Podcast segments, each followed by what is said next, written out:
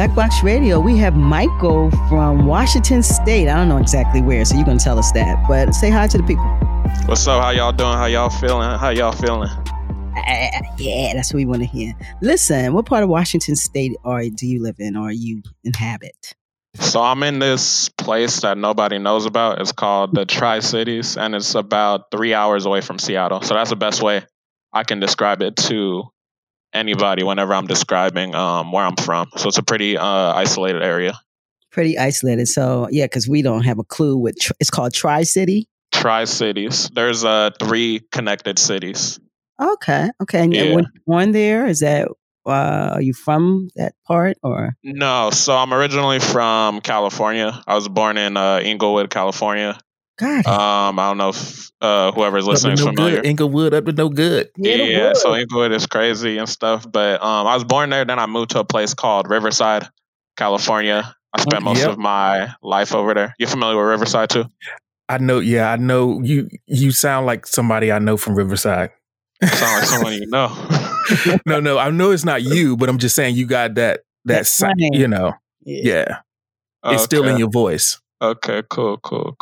So yeah, you know, I spent majority of my life over there. Okay. And then you know, I went to college at UC San Diego. And you know, I got a chemical engineering degree over there. Mm-hmm. And then I pretty much ended up out here after I graduated and I got a job offer. To Tri-City. Yeah. Okay. So, and we're on the East Coast. We're in Baltimore, Maryland. And so to get a perspective on what's going on that side of the world, how has COVID-19 changed you guys as new normals? Because you said you're a pretty isolated place. So you guys have a lot of cases. Do you have a good governor? What's going on over there?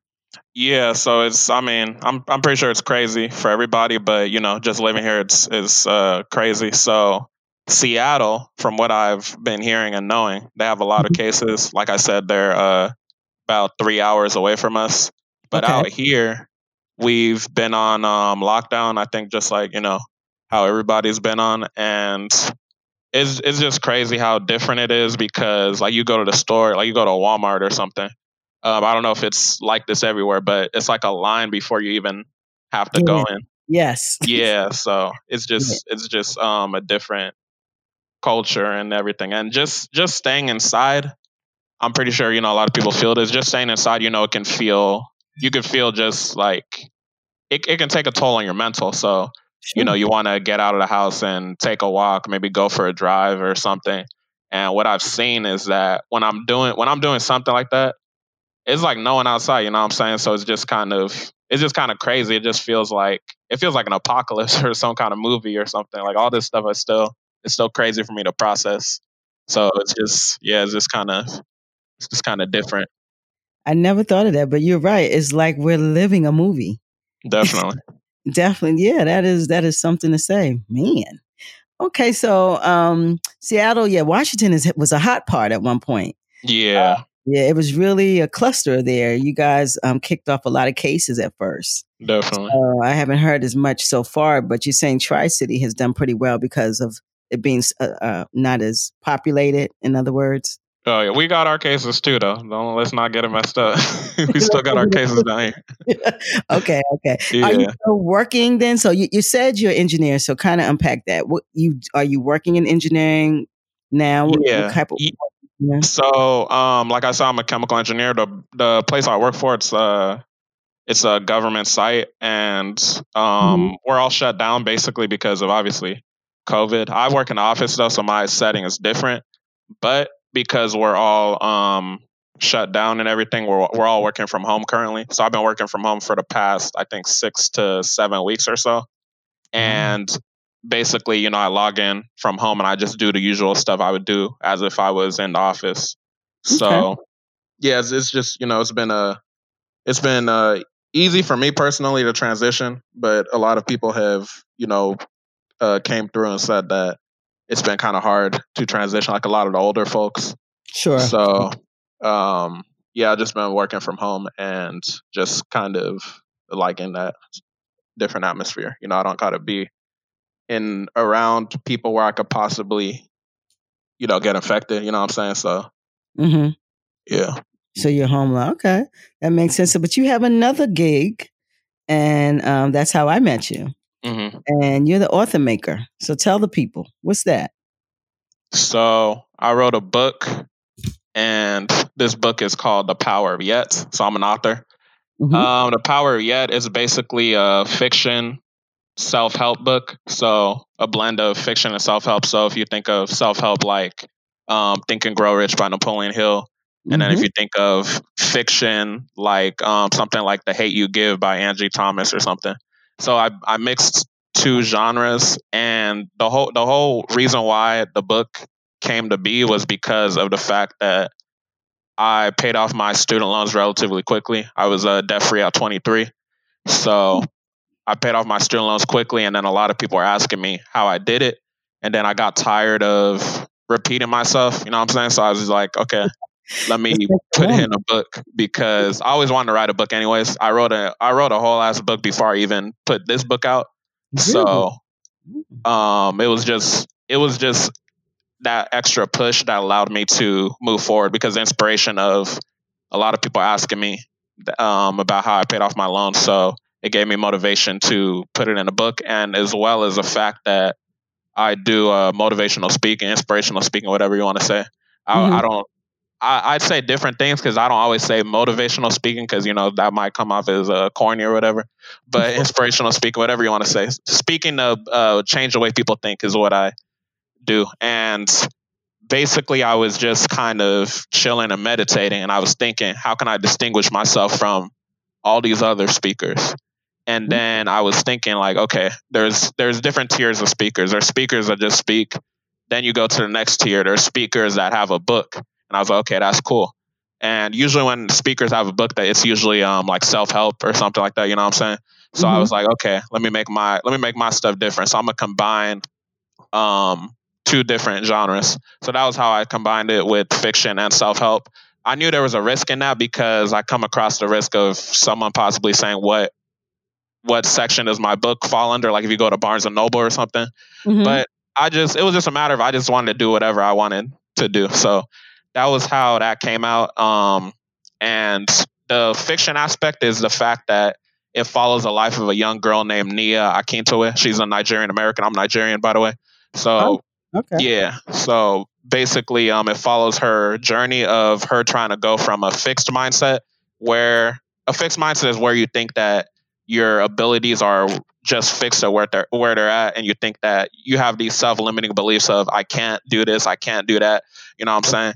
And right now is a huge time of people having a fixed mindset with all this COVID stuff. So she's going from a fixed mindset to a growth mindset. A growth mindset is where you know that you can grow and where you're at currently. And I just wanted to put in that narrative of people having a growth mindset. And the whole notion of the power of yet means that just because you can't do something today doesn't mean you can't do it ever. You just can't do it yet, if anything.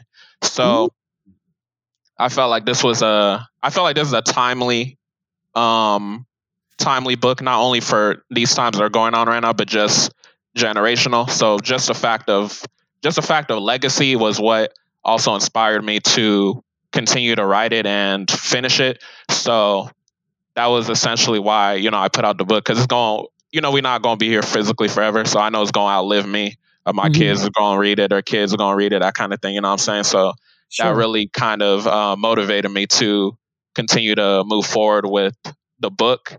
And yeah, so I published it last Juneteenth. I was on TV in my area for it, live television, talking about it. So, you know, it's been selling pretty good. It's been giving me speaking opportunities, speaking engagements. So, you know, made thousands of dollars with this. So it's been pretty good, to say the least. All right, Michael, don't make us feel like I hear you, thousands of dollars. I hear you, bro. Oh, right. No, I'm playing. So you said Nigerian, Igbo, Yoruba. Nah, I'm a Yoruba. What'd you say? I'm Yoruba. Yoruba. Oh, yeah. Shout out to the Igbo people as well, though. Yeah, shout out. Yeah, when you come, you got to bring some fufu, bro. We got to sit down. Man. Yeah, I got you. Jollof rice, everything. Yeah, real talk. Yeah.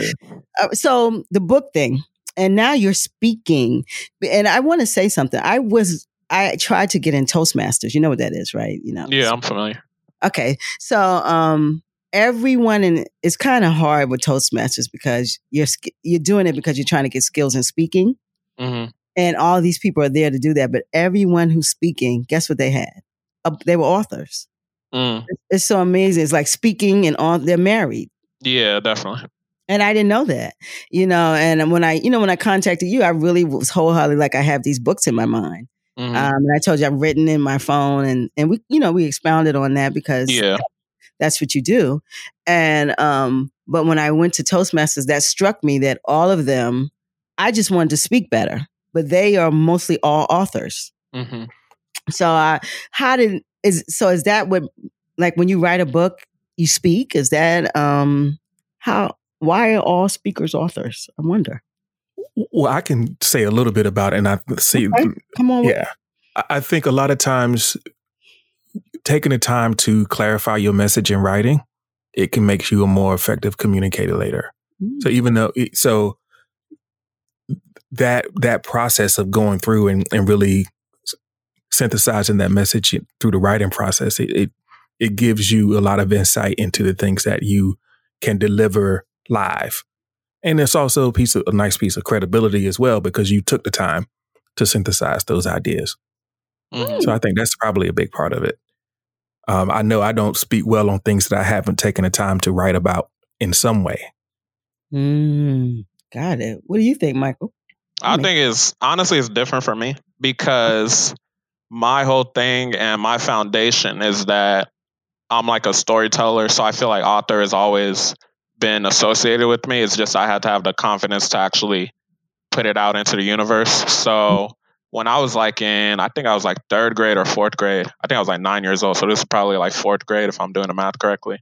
Mm-hmm. I had an assignment and my teacher was basically saying that we were supposed to do our own version of Little Red Riding Hood, like how it would end in our own perspective or whatever.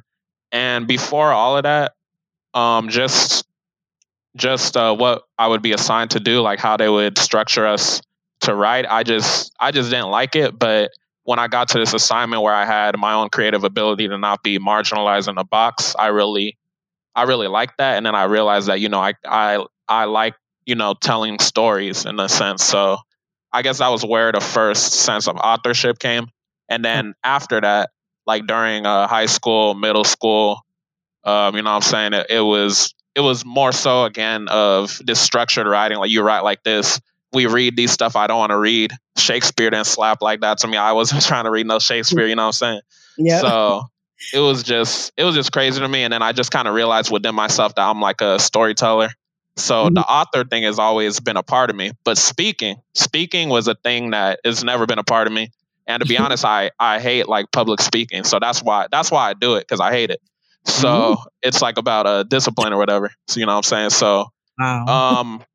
I've told this story on different podcasts, I think. So a long time ago when I was in preschool, basically, I went to this preschool in Riverside, and then my teachers, they were calling me to speak. I just wouldn't say nothing. So my teachers, they would be like, Michael, how are you doing? Michael, how you feel about this, that, and the third? I'd just be looking at them like they're crazy or something. So it got to the point that they were saying that I needed to be in special education classes. And I knew I didn't need to be in special education classes because I knew in my head, I'm just looking at them like they're crazy. I don't want to talk. I'm scared they'll talk. And I feel like I'm going to say something dumb, that kind of thing. And in my book, The Power of Yet, Nia, the character, kind of goes through those ways, but more exaggerated than the way I went through it. So, as people read the book, they might see some of those similarities. So mm-hmm. basically, they were trying to put me in special education for not talking. And then, I got out of that situation. Fast forward, I became the president of my NSBE chapter, National Society of Black Engineers in College. Mm-hmm. And at that point, I had to give speeches in front of hundreds of people sometimes. So it was just, speaking just became a thing of, I'm doing it because I have to do it. And I know I hate it. So I just like the rush of putting myself in a position of things I don't like to do. So even stuff with, this is a sidebar, but it's kind of related in a sense, but even stuff like working out and stuff, some people, they talk about they don't like to work out. I like to work out to the point that, you know, I'm overdoing it, because that's where I feel like the real training is. And I feel like working out transcends working out. And when I say working out transcends working out, I feel like it goes into, it trains discipline in different areas of your life. You know what I'm saying? So that's why, for me in particular, I see a lot of times, you know, author and speaking goes hand in hand, but for me, it's like, you know, storyteller is part of my natural DNA. I like to tell my own stories. You know, I get a bliss out of that, a dopamine rush, whatever you want to call it, out of telling my own stories. Okay. But the whole speaking thing, it started because I hated it. And it started because of the fact that, you know, they tried to almost put me in special education for not talking. But then eventually, I mean, I like it. I like it now as I've done speaking engagements, because, you know, it's always good to impact people. So as I've grown into an adult and, you know, like a grown man and stuff, it's been cool. But in the beginning, it definitely wasn't aligned for me. So it was like, I'm trying to create my discipline by doing what I don't like to do. And then that makes it even worse, with your saying you're making $1,000 because you don't even like it. No. Having some problems. No, I love it now. I bet you do. Your bag is right, bro. That bag is heavy.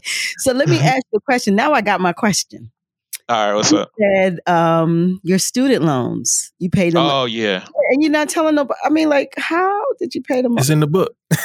Oh, man, that's the easy answer, huh? It's E. That's so a PR answer. It's in the book. But so student loans.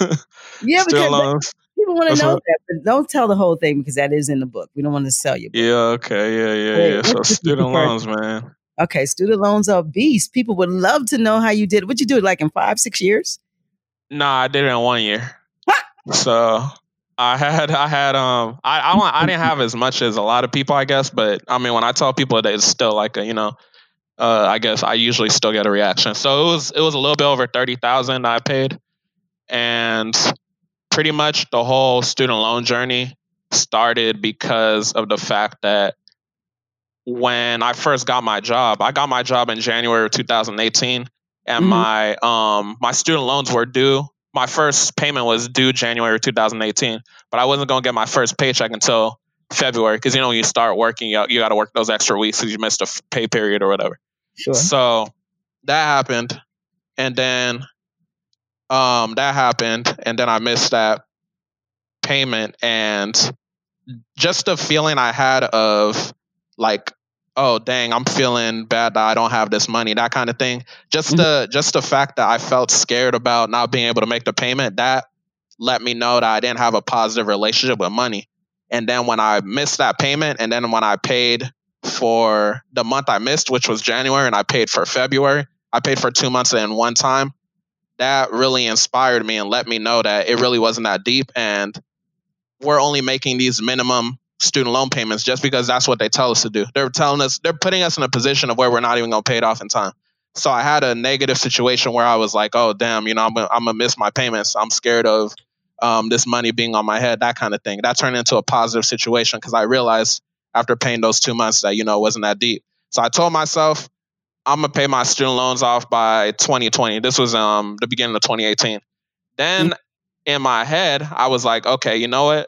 I don't know if you guys do the zodiac sign stuff, but I'm an Aquarius. They say, you know, Aquarius or cocky or whatever you want to call it. So I say the Aquarius in me told me I'm going to do it in 1 year. So I said, I'm going to be done by February 2019. So basically, I wrote that down on a piece of paper, and I told myself, you know, February 2019, 30,000 plus, because I knew I owed over 30,000 or whatever. Mm-hmm. So I had that piece of paper. I put it in my wallet, and I would look at it, not every single day, but damn near every day, realistically. And I was just, you know, affirming myself. I was going to pay off the loans. I had a plan, and then I finally executed upon it. In my book, I have a framework that I have as a 3-step process. It's called believe, plan, and execute. Believe is the spiritual phase where you got to believe in yourself, believe in a higher power like God, you know what I'm saying? And just, you know, bet on yourself. And then you have the planning phase, which is the mental phase. And that's where you have your vision. How are you going to get from point A to point B? What if point A to point B doesn't work? How are you going to get to C? That kind of thing. So you're creating your vision. So that was where I created my budget, or my system, like I like to call it. I do one-on-one financial coaching. If anybody wants to reach out to me, we can discuss this further. And then you finally have to execute upon that vision, because a vision, which is your plan, without execution is hallucination. You know what I'm saying? Mm-hmm. So it was that 3-step process of believe, plan, and execute. So that's the whole, I guess, that's the answer. High level summary of how I did it. But, you know, I believed in myself. Part of believing in myself, I was doing stuff that was considered weird or whatever. So I literally recorded my voice on my voice memo. I was saying, I'm debt free, you know, thank you, I'm debt free, that kind of thing. I looped it through an app, VLC media player. I put it in earphones and I would play it while I was sleeping. Sometimes I had dreams about, you know, hearing that thing. So I just, the whole thing was that I changed the way I think, the way I thought about money, the way I thought about myself, the way I thought about my goals. So it was just subconscious mind programming. That was the belief phase. That was the spiritual phase.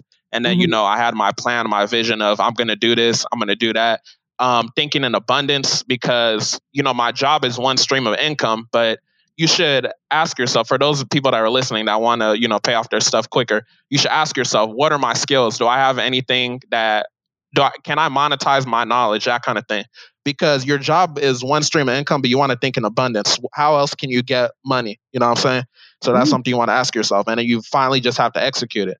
People have all these ideas, but they don't, you know, execute upon any of them. 99% of people think, but 1% actually do. You got to actually do the stuff that you're saying that you want to do. So that's just a little bit of that believe, plan, and execute. That's the way I'll say.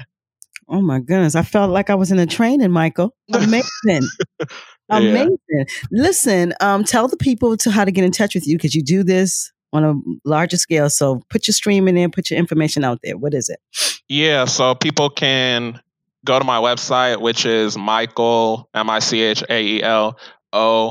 Benjamin, Benjamin.com. Or you can reach me at Instagram, which is Mike O. Benjamin, MichoBenjamin.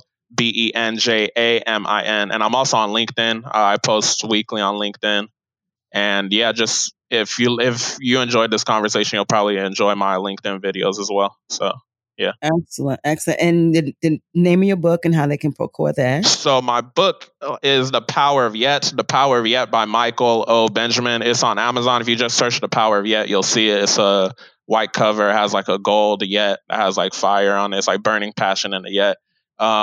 You can reach it on Amazon. You could also get a signed copy on my website, which is michaelobenjamin.com/TPOY. That's the abbreviation of The Power of Yet.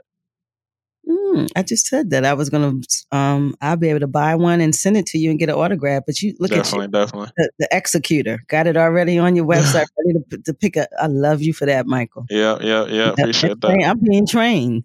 I love it. Free training. Thank you, Michael. Yeah. Definitely. No problem. Okay. We're at the part of the interview where we leave a last will and testament. It's like the jewel, it's like that virtual hug where you kind of tell people or just talk to the people and give them something they can take and feel inspired. My final jewel is, you know, with anything you're trying to do, just start, because a lot of it is just you getting in your own way. So if you take anything from this interview, I want you to just start whatever you're trying to do, whether it's a new stream of income, whether it's a new business, whether it's trying to work on a relationship with someone, whether it's trying to save more money, just start. The key word is just start, because once you start, you know, it's just embracing the power of yet, the book I wrote. And just because you didn't accomplish it today doesn't mean you won't accomplish it ever. You just haven't accomplished it yet. So just start. That's it. Awesome. G. Michael, thank you so much for sharing your insights and other inspiring message, and also giving us a look at what life is like on the other side of the country. So we're glad to have your voice as a part of the Rona Report. Thanks for having me. If you were listening and you enjoyed this conversation, you can find all of the voices of the Rona Report at blackboxradio.com. That is BLAKBOXXRADIO.com. You can also find Black Box Radio on Instagram and Facebook at Black Box Radio. And you can find us on Twitter at Box Black, which is BOXXBLAK. If you're hearing this message right now, we need your help to help spread the word about the Rona Report and the other wonderful content and voices that we're sharing. These messages are being suppressed on social media platforms, so share them with your friends and family. Send it in a text, send it in an email, so all of these important voices can be heard.